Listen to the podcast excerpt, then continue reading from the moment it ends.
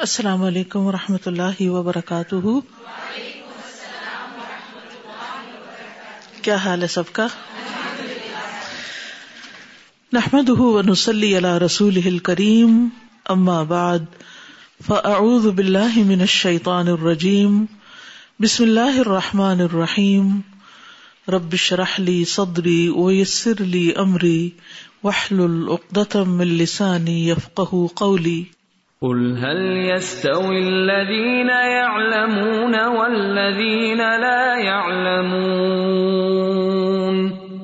واذا قيل انشزوا فانشزوا يرفع الله الذين امنوا منكم والذين اوتوا العلم درجات والله بما تعملون خبير الذين آمنوا أطيعوا الله ورسوله ولا تولوا عنه وأنتم تسمعون.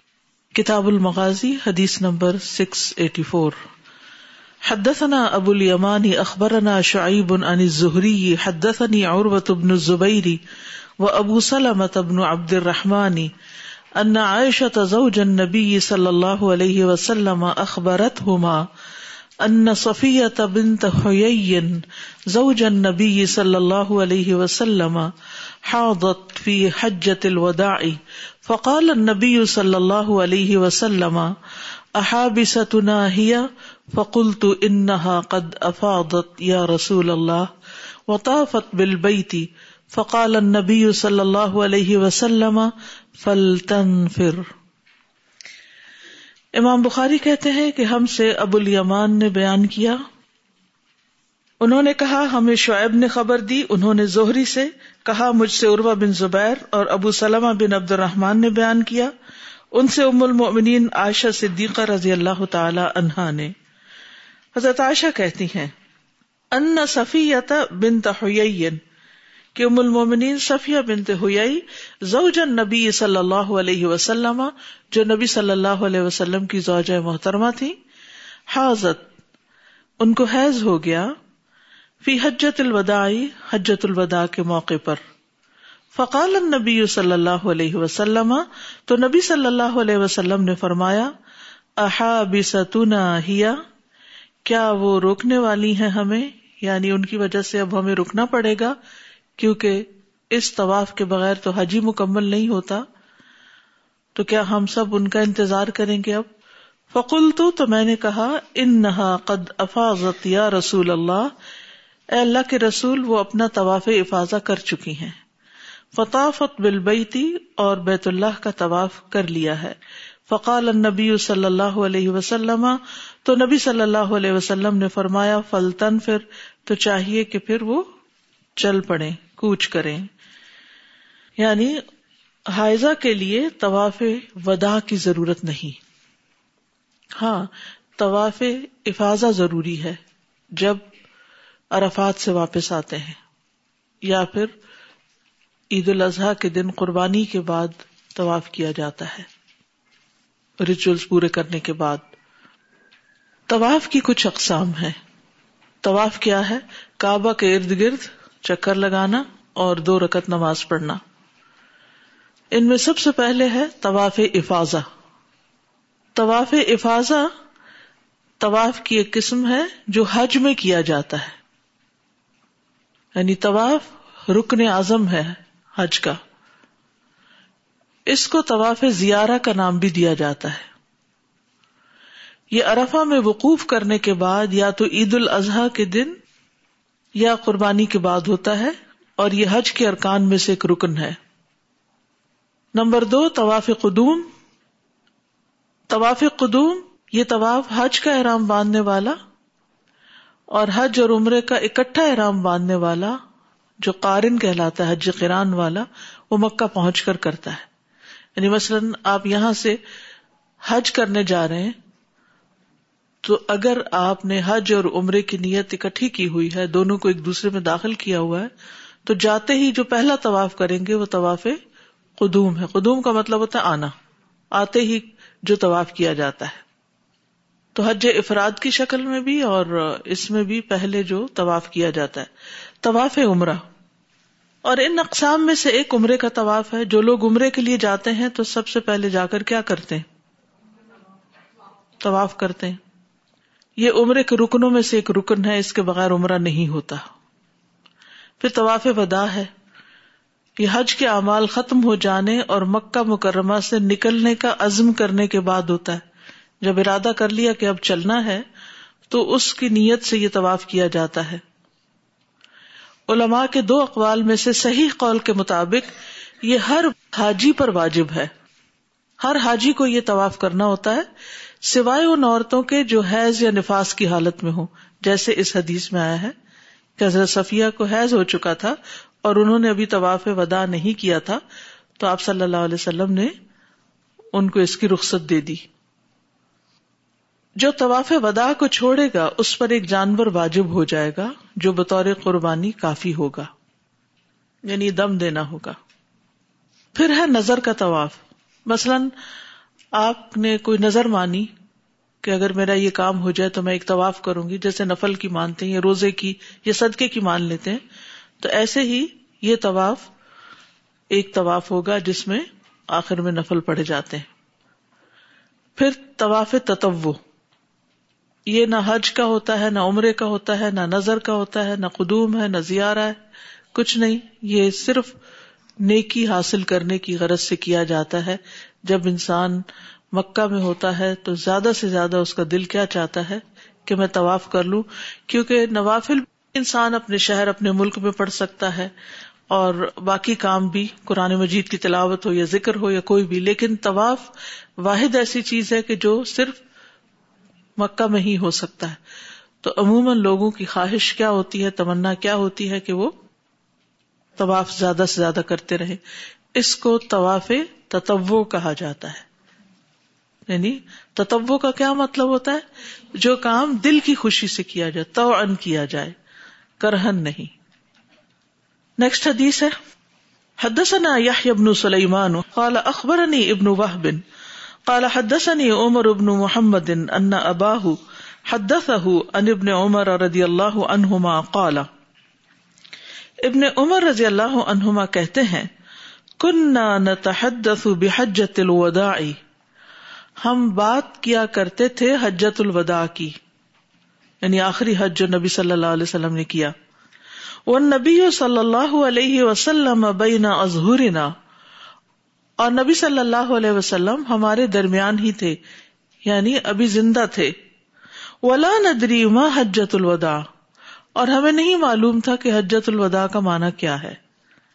فہمد اللہ و اسنا علیہ، تو آپ صلی اللہ علیہ وسلم نے اللہ کی حمد و ثنا کی۔ ثم ذکر المسیح الدجال، پھر آپ نے مسیح الدجال کا ذکر کیا۔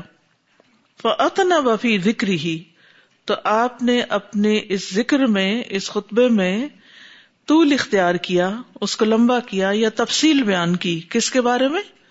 مسیح دجال کے بارے میں، اپنی امت کو خبردار کیا۔ وقالا اور فرمایا، ما بعث اللہ من نبی نہیں بھیجا اللہ نے کوئی بھی نبی اللہ انذر امت مگر یہ کہ اس نے اپنی امت کو خبردار کیا۔ ہر نبی نے اپنی امت کو خبردار کیا کس سے؟ دجال سے۔ انذر نوح نو علیہ السلام نے بھی اس کے بارے میں خبردار کیا۔ ون نبی یون امباد ہی اور تمام امبیا نے ان کے بعد۔ وہ ان نہ یخ رجوفی کم اور بے شک وہ تم میں نکلے گا۔ یعنی پچھلی امتوں میں اس کو نہیں آنا تھا، وہ تمہارے اندر سے ہی نکلے گا یعنی امت محمد کے وقت آئے گا۔ فما خفیہ علیہ کم منشا نہیں تو نہ چھپا رہے گا تم پر اس کا حال۔ یعنی جب وہ نکلے گا تو ایسی بات نہیں کہ تمہیں پتا نہ چلے۔ ہر ایک کو پتا چل جائے گا کہ دجال آ گیا فلئی سا یخفا علیہ کم تو نہ مخفی رہے تم پر۔ ان رب کم کہ تمہارا رب لئی سا علامہ یکفا علیہ کم ایسے حال پہ ہے کہ جو تم پر مخفی نہیں۔ یعنی تم پر یہ بات پوشیدہ نہ رہے کہ تمہارا رب اس صورت پر نہیں جو تم پر چھپی ہوئی ہے۔ تمہیں اپنے رب کے بارے میں معلوم ہے۔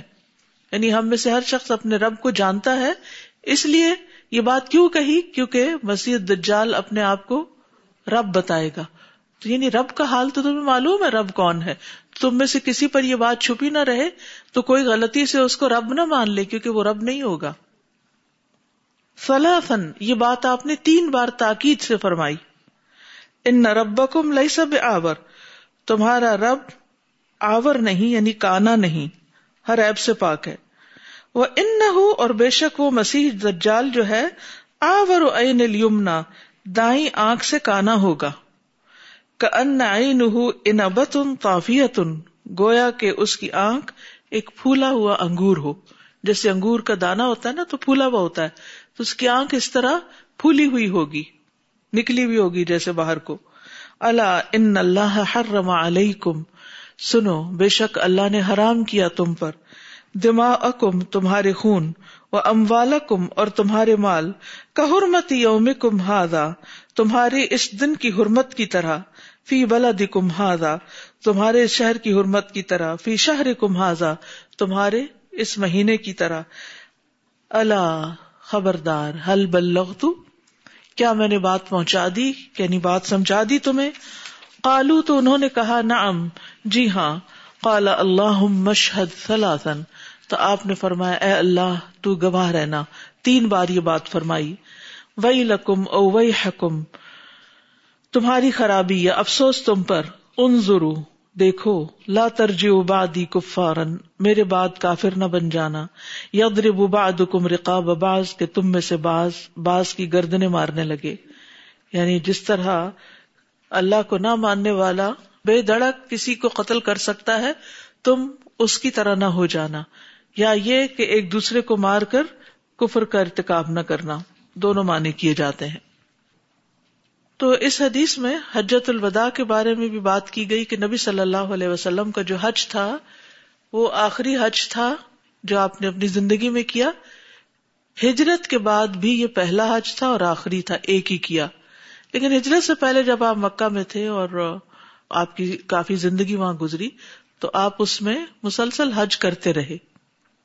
لیکن صحیح اسلامی اصولوں کے مطابق کعبہ کے بتوں سے پاک کرنے کے بعد یہ پہلا حج تھا۔ دوسری بات جو یہاں پر ہمیں بتائی گئی وہ کیا کہ آپ صلی اللہ علیہ وسلم نے اپنی امت کو اس موقع پر دجال کے فتنے سے خبردار کیا۔ دجال اس زمین کا سب سے بڑا فتنہ ہے۔ صحیح مسلم کی روایت ہے، رسول اللہ صلی اللہ علیہ وسلم نے فرمایا، آدم کی پیدائش سے لے کر قیامت تک کوئی مخلوق ایسی نہیں جو فتنہ دجال سے بڑی ہو یعنی اس فساد سے بڑا کوئی فساد نہیں ہوگا۔ رسول اللہ صلی اللہ علیہ وسلم نے یہ بھی فرمایا کہ دجال میری امت میں نکلے گا۔ پھر یہ بات بھی کہ ہر شخص کو خود دجال سے مقابلہ کرنا ہوگا، اکیلے اکیلے۔ کوئی آپ فوج نہیں جمع کریں گے اس کے خلاف، ہر ایک کو خود اس سے نپٹنا پڑے گا۔ رسول اللہ صلی اللہ علیہ وسلم نے فرمایا، میں تمہارے بارے میں دجال کے علاوہ دوسرے فتنوں کا زیادہ خوف کرتا ہوں۔ اگر وہ میری موجودگی میں ظاہر ہو گیا، تو تمہارے بجائے میں اس کا مقابلہ کروں گا۔ اور اگر میری غیر موجودگی میں ظاہر ہوا، تو ہر شخص خود اس سے مقابلہ کرنے والا ہوگا۔ اور اللہ ہر مسلمان پر میرا خلیفہ اور نگہبان ہوگا۔ یعنی اللہ تعالی حفاظت کرے گا ان کے ایمان کی۔ پھر دجال کانا ہوگا۔ ایک آنکھ والا ہوگا، جیسے کہ اس حدیث میں ذکر ہوا۔ اور پھر یہ کہ دجال تو کانا ہے، لیکن تمہارا رب کانا نہیں۔ نوجوان ہوگا، گھنگریالے بالوں والا ہوگا۔ پھولی ہوئی آنکھ والا ہوگا۔ یہ اس کی ظاہری شکل و صورت کی پہچان ہے۔ اس لیے یہ جو خواہ مخواہ کی باتیں کی جاتی ہیں، یہ ٹی وی دجال ہے، وہ فلاں دجال ہے۔ کچھ دجال نہیں، دجال ایک انسان ہے، نوجوان ہے تو گھنگریالے بالوں والا ہے، اس کی آنکھ ہے، آنکھ پھولی ہوئی ہے، کانا ہے ہاں؟ اس کے ماتھے پر یعنی کافر لکھا ہوگا، اور اس کی اپنی پوری علامات ہے جن کو جاننا ضروری ہے پھر اسی طرح چھوٹے قد والا ہوگا اب آپ دیکھیے کہ جس کی اتنی پہچان بتا دی گئی ہو، اس کے بارے میں کچھ اور سمجھنا، یہ بلا وجہ کی بہت دور کی تعویل ہے، جس سے پرہیز کرنا چاہیے قرآن اور سنت میں جو بات جیسے بتا دی گئی ہے، اس کو ایز اٹ از لینا چاہیے۔ پھر ٹیڑھی پنڈلیوں والا ہوگا۔ باہر کو نکلی ہوئی ٹیڑھی پنڈلیاں۔ بہت گنگریالے بالوں والا۔ ایک آنکھ سے کانا ہوگا، جو کہ مٹی ہوئی ہوگی۔ نہ تو بہت ابری ہوئی اور نہ بالکل اندر گھسی ہوئی۔ پھر بھی تمہیں اشتباہ ہو جائے، شک ہو جائے، تو یاد رکھو، تمہارا رب کا آنا نہیں۔ سفید رنگ کا سانپ کی طرح کا سر ہوگا اس کا۔ سرخی مائل سفید رنگ والا ہوگا۔ کلر بھی بتا دیا گیا۔ سر کے بارے میں بھی بتا دیا گیا۔ دونوں آنکھوں کے درمیان کافر لکھا ہوگا۔ ہر مومن اور جو بھی دجال کے عمل کو ناپسند کرے گا، کافر لکھا ہوا پڑھ لے گا۔ پڑھا لکھا اور ان پڑھ مومن سبھی پڑھ لیں گے۔ یعنی اگر ایمان ہے تو یہ پڑھا جائے گا۔ غصے کی حالت میں دجال نکلے گا۔ یعنی جب کسی بات پہ شدید غصے میں آئے گا تو وہ ظاہر ہو جائے گا۔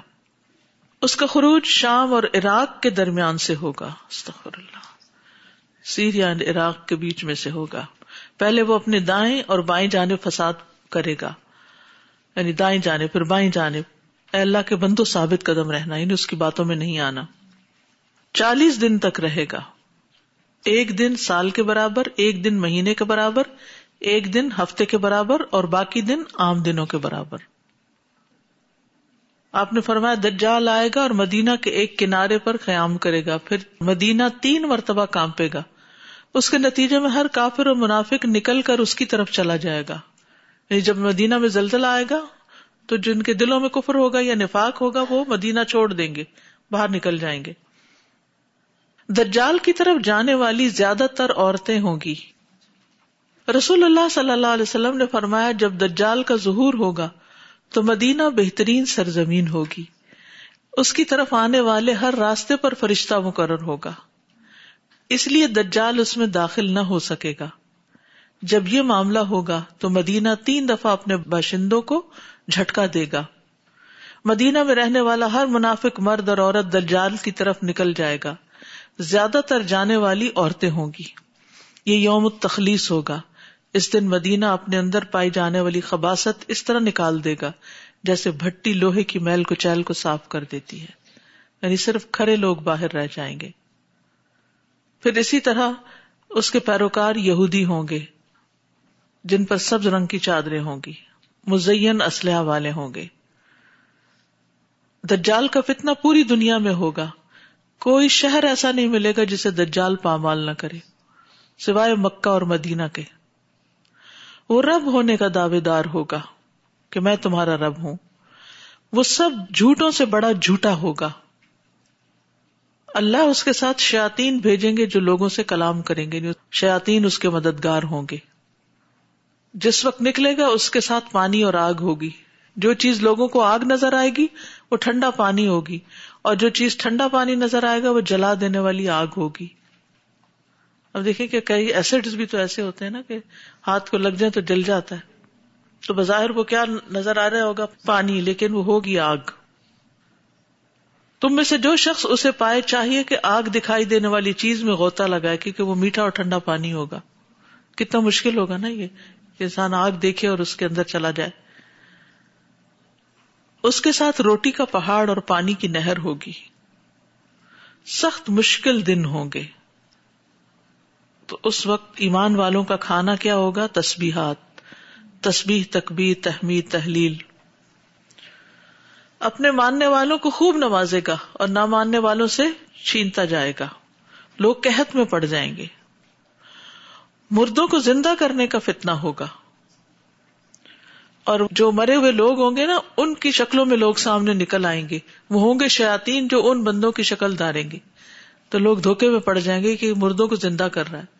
جو قبروں میں پڑے ہوئے نانا دادا اتنے عرصے کے تھے ویسے کوئی شخص کہے گا میرے نانا کو زندہ کرو، تو وہ نانا اس شیتان کی شکل میں سامنے آ جائے گا اور وہ انسانی شکل میں ہوگا۔ تو پھر انسان کہ اگر میں اپنی آنکھوں سے دیکھ رہا ہوں۔ تو بالکل سچا انسان ہے، حالانکہ وہ دھوکا دے گا۔ دجال کی بات ماننے پر گنا اور نہ ماننے پر اجر ہوگا۔ دجال کا مسجد نبی کو پہچان لینا اور کہنا کہ یہ سفید محل احمد کی مسجد ہے۔ اس سے بھی پتا چلتا کہ اس وقت یہ مسجد پیلس کی طرح نظر آئے گی۔ دجال کے ڈر سے لوگ پہاڑوں میں چلے جائیں گے، بھاگ کے وہاں چلے جائیں گے۔ دجال شام میں ہلاک ہوگا۔ عیسیٰ علیہ السلام دجال کو قتل کریں گے، لد کے دروازے پر، جہاں اس وقت اسرائیل کا ایئرپورٹ ہے۔ عیسیٰ علیہ السلام کو دیکھ کر دجال پگھل جائے گا، یہاں تک کہ ہلاک ہو جائے گا۔ دجال کے فتنے سے بچنے کے لیے نبی صلی اللہ علیہ وسلم نے ہر نواز میں دعا کی۔ من تل مسیح دجال سورت کہف کی ابتدائی اور آخری دس آیات جو یاد کر لے گا وہ دجال کے فتنے سے بچ جائے گا۔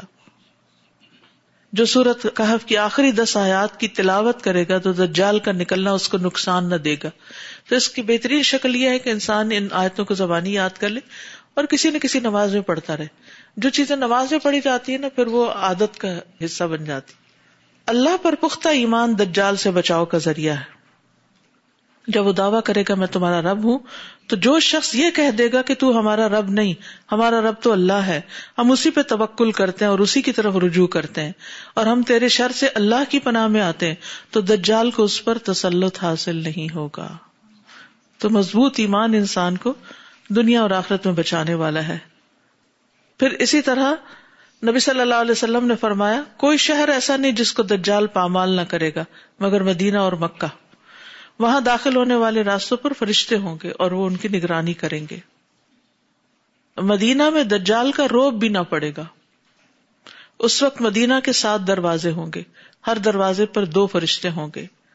دجال چار مسجدوں میں نہ جا سکے گا۔ مسجد حرام، مسجد نبی مسجد طور اور مسجد اقسا تو نبی صلی اللہ علیہ وسلم نے حجت الوداع کے موقع پر لوگوں کو دجال کے بارے میں بھی خبردار کیا۔ اور پھر اس موقع پر انسانی حرمت کے بارے میں بات کی کہ کس طرح تم، تمہاری عزتیں، جان، مال، آبرو، یہ سب کچھ حرام ہے، کس حرمت کی طرح؟ جیسے مکہ کی حرمت ہے، جیسے اس مہینے کی حرمت ہے، جیسے اس دن کی حرمت تھی جب آپ یہ خطبہ دے رہے تھے۔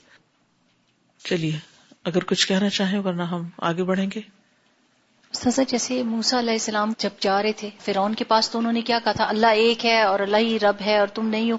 تو اس وقت وہ مار سکتا تھا لیکن وہ نہیں مار سکا کیونکہ انہوں نے اتنی مضبوط ایمان کے ساتھ یہ کہا۔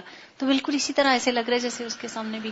بالکل جس کے ساتھ اللہ کی مدد ہو اسے کوئی نقصان نہیں دے سکتا۔ ایک اور آج کل جو موویز بناتے ہیں یہ لارڈ آف رنگز اور ہیری پاٹر اس کے بیچ میں یہ جو آپ نے ابھی بتایا نا کہ پرانے لوگ زندہ ہو کر آ جائیں گے اس طرح کا کانسیپٹ اس کے بیچ میں دیتے ہیں کہ ان کو دوبارہ سے وہ دیکھ دیکھ کے اتنا انسان پہ رام ہو جاتا ہے کہ دس از جسٹ نارمل تو پھر وہ اس نشانی کو بھی نہیں پہچانیں گے۔ سوال ہے مسجد تور کے بارے میں۔ کوہ تور پر علیہ السلام کی جہاں ملاقات ہوئی تھی تو وہاں پر جب آپ جارڈن سے ایجپٹ جاتے ہیں نا ریڈ سی کراس کرتے ہیں تو اس کے بعد وہ علاقہ آتا ہے۔ جہاں سے علیہ السلام ہجرت کر کے فلسطین کی طرف آئے تھے۔ حدثنا عمرو بن خالد، حدثنا زهير حدثنا ابو اسحاق، قال حدثني زيد بن ارقم، ان النبي صلى الله عليه وسلم غزا تسع عشرة غزوة وانه حج بعد ما هاجر حجة واحدة، لم يحج بعدها حجة الوداع، قال ابو اسحاق وبمكة اخرى۔ امام بخاری کہتے ہیں کہ ہم سے امر بن خالد نے بیان کیا، کہا ہم سے زہیر بن معاویہ نے، کہا ہم سے ابو اسحاق السبیعی نے، کہا مجھ سے زید بن ارکم نے۔ زید بن ارکم نے کیا کہا؟ ان نبی صلی اللہ علیہ وسلم، کہ نبی صلی اللہ علیہ وسلم نے غزہ غزبے کیے تسا اشارتا انیس غزبتن غزبے آپ نے انیس جنگوں میں حصہ لیا وہ ان حج، اور بے شک آپ نے حج کیا باد اما ہاجرا۔ اس کے بعد کہ جب آپ نے ہجرت کی یعنی ہجرت کے بعد حجت واحد ایک ہی حج۔ لم یا حج باد حجت الوداع۔ نہیں حج کیا اس کے بعد یعنی حجت الوداع کے بعد۔ قال ابو اسحاق و مکہ اخرا اور ابو اسحاق جو ہسٹورین ہیں، وہ کہتے ہیں کہ مکہ میں دوسرے بہت سے حج کیے۔ یعنی جب آپ ابھی ہجرت نہیں کیے تھے تو مکہ میں رہتے تھے، اس وقت بھی آپ نے کئی حج کیے۔ حدثنا حفص بن عمر، حدثنا شعبة عن علي بن مدرك عن أبي زرعة بن عمرو بن جرير عن جرير أن النبي صلى الله عليه وسلم قال، نبی صلی اللہ علیہ وسلم نے فرمایا، فی حجت الوداع لجریر حجت الوداع میں جریر رضی اللہ عنہ سے، استنصت الناس، لوگوں کو چپ کراؤ۔ فقالا، تو آپ نے فرمایا، لا ترجعوا بعدی کفارا یضرب بعضکم رقاب بعد کہ لوگوں، میرے بعد ایسا نہ کرنا کہ ایک دوسرے کی گردن مار کے کافر بن جاؤ۔ حدثني محمد بن المثنى حدثنا عبد الوهاب حدثنا ایوب ان محمد۔ ان ابی بکرتا ان النبی صلی اللہ علیہ وسلم۔ نبی صلی اللہ علیہ وسلم سے روایت ہے، قال، فرمایا، الزمان قد استدار كهيئته يوم خلق السماوات والارض۔ کہ زمانہ گھوم پر اپنی اصل شکل پہ آ گیا ہے، جس دن اللہ نے آسمانوں اور زمین کو پیدا کیا تھا۔ جیسا کہ آپ جانتے ہیں کہ عرب لوگ اپنے مفاد کی خاطر مہینوں کو آگے پیچھے کر دیتے تھے، محرم کو سفر سفر کو محرم بنا لیتے تھے، مثلاً۔ تو اس طرح انہوں نے جو اصل گنتی تھی سال و ماہ کی، وہ گڑبڑ کر دی۔ یعنی اوقات میں بھی فساد پیدا کر دیا۔ تو حسن اتفاق سے حجت الوداع کے سال حج اپنے اصلی دن پہ آ گیا۔ ورنہ تو حج ہی نہیں ہوتا۔ اگر آپ ذوالحج میں حج کرنے کی بجائے محرم کو ذوالحج بنا کے حج کر رہے ہیں، تو حج نہیں ہوگا۔ تو یہ اللہ کی بڑی رحمت ہوئی۔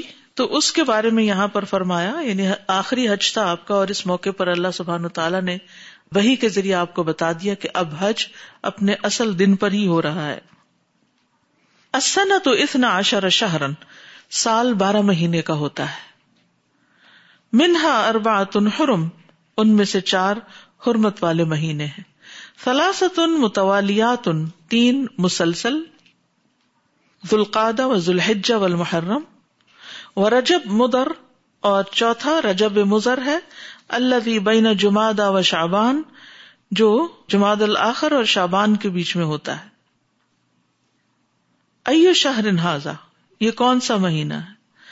کلنا اللہ و رسول عالم۔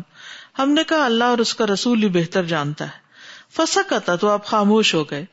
حتی زننا یہاں تک کہ ہم نے سمجھا، انہو سیسمی ہی بغیر اسمی ہی کہ آپ اس کا نام اس کے نام کے علاوہ کچھ اور رکھ دیں گے یعنی شاید اس لیے پوچھ رہے ہیں، شاید آپ اس کا نام چینج کرنے والے ہیں۔ کالا علیہ سے ذوالحجا پھر پوچھا کہ کیا یہ ذوالحجا نہیں؟ کلنا بلا، ہم نے کہا کیوں نہیں؟ کالا فیو بلا دن حاضا آپ نے پوچھا، یہ کون سا شہر ہے؟ کلنا اللہ و رسول عالم ہم نے کہا، اللہ اور اس کا رسول زیادہ جانتے ہیں۔ فسکتا تو آپ خاموش ہو گئے۔ سیوسمی ہی بغیر اسمی ہی یہاں تک کہ ہم نے سمجھا، شاید آپ اس شہر کا کوئی اور نام بیان کریں گے۔ کالا علیہ سل بلدتا کیا یہ وہی شہر یعنی شہر مکہ نہیں؟ قلنا بلا۔ ہم نے کہا جی ہاں۔ کالا فیو یومن حاضا تو آپ نے فرمایا، یہ کون سا دن ہے؟ قلنا اللہ و رسول عالم۔ ہم نے کہا، اللہ اور اس کا رسول زیادہ جانتے ہیں۔ فسکا تھا تو آپ کچھ دیر خاموش ہوئے۔ حتا زننا یہاں تک کہ ہم نے یہ سمجھا انہ سیوسمی ہی بغیر اسمی ہی کہ آپ اس کا کوئی اور نام رکھ دیں گے اس دن کا۔ کالا علیہ س یوم النحر فرمایا، کیا یوم النحر نہیں؟ قلنا، بلا۔ ہم نے کہا، کیوں نہیں؟ جی ہاں۔ کالا فن دما اکم و اموال اکم تو آپ نے فرمایا، بے شک تمہارے خون اور تمہارے مال۔ کالا محمد، تو محمد نے کہا وہ احسب کالا کہ آپ نے یہ بھی فرمایا محمد بن سیرین کی طرف اشارہ ہے وہ آراد کم علیہ کم حرام ان کا حرمت یوم کم حاضا کہ آپ نے خون اور مال کے ساتھ عزت کی بات بھی کی تھی کہ تم پر حرام ہے جیسے اس دن کی حرمت ہو۔ فی بلد کم حاضا تمہارے اس شہر میں۔ حرمت ہو۔ وفی شہر کم ہادا تمہارے اس مہینے کی حرمت ہے۔ وہ ستلق نہ رب کم اور ان قریب تم اپنے رب سے ملاقات کرو گے فس یس الکم ان امالکم تو وہ تم سے تمہارے اعمال کا سوال کرے گا۔ کر کے کیا آئے ہو؟ اس بات کی ہم سب کو فکر ہونی چاہیے۔ یہ نہیں پوچھے گا پڑھ کے کیا آئے ہو، کر کے کیا آئے ہو۔ عمل کتنا کیا ہے۔ اللہ فلا ترجیح باد یہ دلالن سنو میرے بعد گمراہ نہ ہو جانا۔ یدرب بعضکم رقاب بعض، کہ تم میں سے باز باز کی گردن مارنے لگے۔ اللہ علی شاہد الغائب۔ سنو، غائب کو شاہد یعنی حاضر پہنچا دے۔ یعنی جو نہیں آئے، ان تک یہ بات پہنچا دی جائے۔ فلا اللہ باد ما یو بلغ یقون او من بعد من سمیا فلا اللہ تو شاید کے بعد باز وہ ما یو جس کو پہنچائی جائے بات یقونا کے ہو، او آ، زیادہ یاد رکھنے والا لہو اس بات کو، من بادن اس بات سے منسم آہ جس نے ڈائریکٹ سنا اس کو۔ یعنی بعض ایسے لوگ ہوتے ہیں کہ جن کو جب بات پہنچائی جاتی ہے، تو پہنچانے والوں سے زیادہ یاد رکھتے ہیں۔ اور اس کا تجربہ آپ نے کیا ہوگا کہ بہت دفعہ آپ کسی کو کوئی ایڈوائس دیتے ہیں کوئی بات کہتے ہیں اور آپ کہہ کے ٹوٹلی بھول جاتے ہیں اور وہ شخص جس کو آپ نے کہی ہوتی ہے، جس نے سنی ہوتی ہے، وہ آپ کو یاد کراتا ہے کہ آپ نے فلاں موقع پر یہ اور یہ ہمیں سمجھایا تھا یا کہا تھا۔ تو اس لیے اچھی باتیں شیئر کرتے رہنا چاہیے۔ ہم خود شاید ان کو بھول بھی جائیں، لیکن دوسروں کو وہ فائدہ دیتی رہتی ہیں۔ فکار محمد ان ادا کا رہ یقول تو محمد بن سیرین جب اس بات کو یاد کرتے تو کہتے، صدق محمد صلی اللہ علیہ وسلم۔ محمد صلی اللہ علیہ وسلم نے سچ فرمایا۔ یعنی یہ بات بالکل سچی ہے کہ سننے والے بعض اوقات زیادہ یاد رکھنے والے ہوتے ہیں۔ ثم مقالا پھر کہا اللہ حل بلغ تو کیا میں نے بات پہنچا دی؟ مر رتین دو بار آپ نے یہ بات فرمائی کہ کیا میں نے اپنا فرض پورا کر دیا؟ تو یاد رکھیے کہ حجت الوداع کے دیگر خطبے بھی ہیں۔ ایک تو یوم النحر کو ہے، ایک یوم عرفات کو ہے۔ پھر مینا میں آپ نے تعلیم دی، کیونکہ آپ کو ہو سکتا ہے کنفیوژن ہو کہ کبھی تو یہ حدیث آتی ہے اور اس میں عرفات کا ذکر آ جاتا ہے، اور کبھی یہ حدیث آتی ہے اور اس میں مینا کا ذکر۔ تو ہوا کیا تھا؟ تو یاد رکھیے کہ آپ نے صرف ایک خطبہ نہیں دیا تھا۔ اصل میں ہمارے یہاں ایک وہ خطبہ حجت البدا کے نام سے جو ایک چارٹر ملتا ہے۔ ہم اس ایک کو اسٹینڈرڈ بنا لیتے ہیں اور اگر اس سے زیادہ دوسرے الفاظ میں دوسری جگہ کا کوئی ذکر آتا ہے تو ہم کہتے ہیں شاید یہ کوئی غلط بات۔ نہیں، اس میں مختلف مواقع پر آپ نے خود پہ دی کیونکہ آپ لوگوں کو تعلیم دے رہے تھے حج کی۔ تو مختلف جگہوں پر آپ نے مختلف باتیں سکھائی، پھر ان کو اکٹھا بھی کر دیا گیا۔ مثلاً مینا میں مناسب کے حج کی تعلیم دی آپ نے، عرفات کے علاوہ۔ عبد الرحمان بن معاذ تیمی روایت کرتے ہیں۔ کہتے کہ مینا میں رسول اللہ صلی اللہ علیہ وسلم نے ہمیں خطبہ دیا، بس ہمارے کان کھل گئے۔ یہاں تک کہ ہم اپنے اپنے ٹھکانوں میں سن رہے تھے، جو بھی آپ فرما رہے تھے۔ بس آپ نے ان سب کو ان کے ارکان حج سکھانے شروع کیے۔ یہاں تک کہ کنکریاں مارنے کے بیان تک پہنچے۔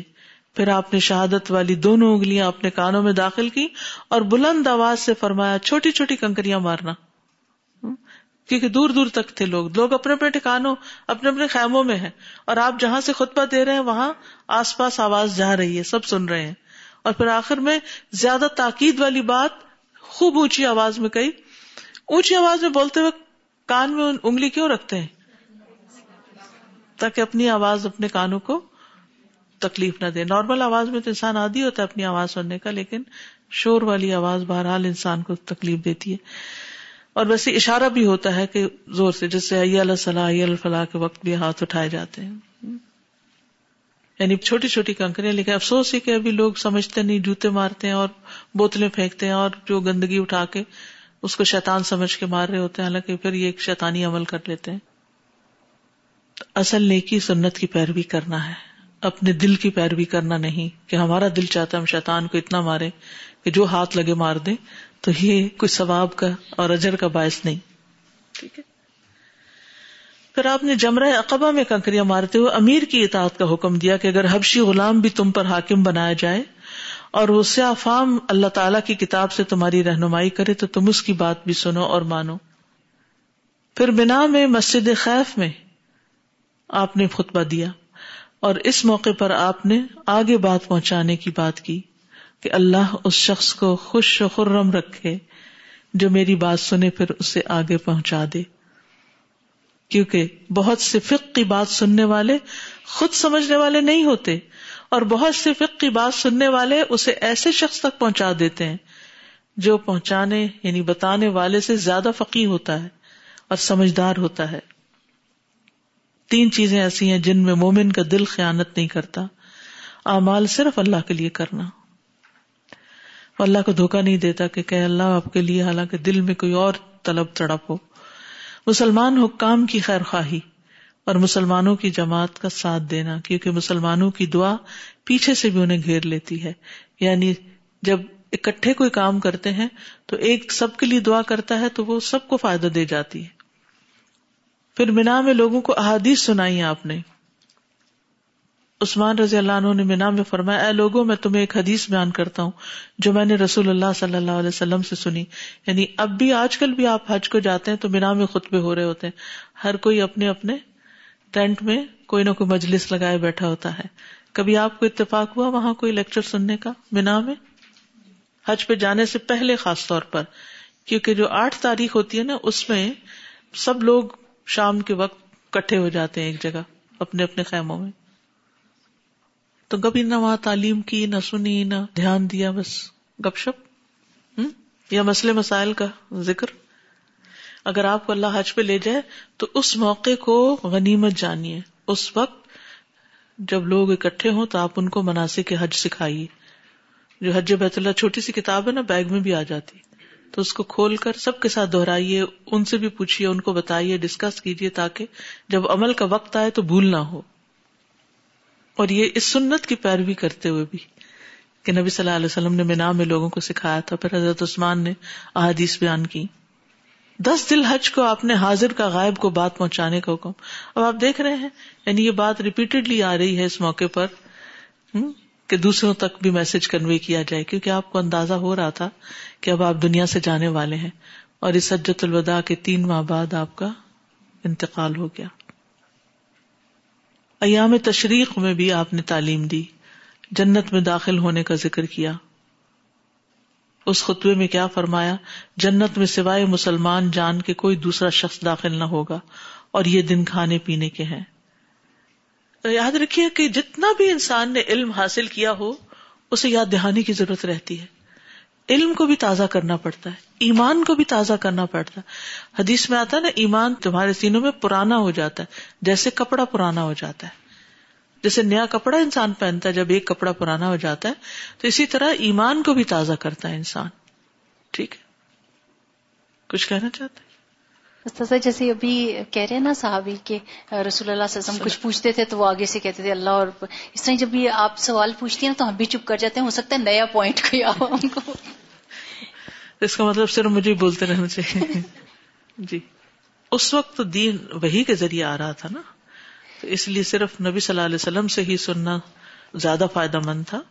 اور اب تو الحمد للہ دین مکمل ہے اور بعض اوقات یہ کہ انتدل اہدا ہوما فتذکر اہدا ہوم الخرا ہو سکتا ہے کہ ایک بھول جائے تو دوسری اس کو اچھی سی بات یاد کرا دے۔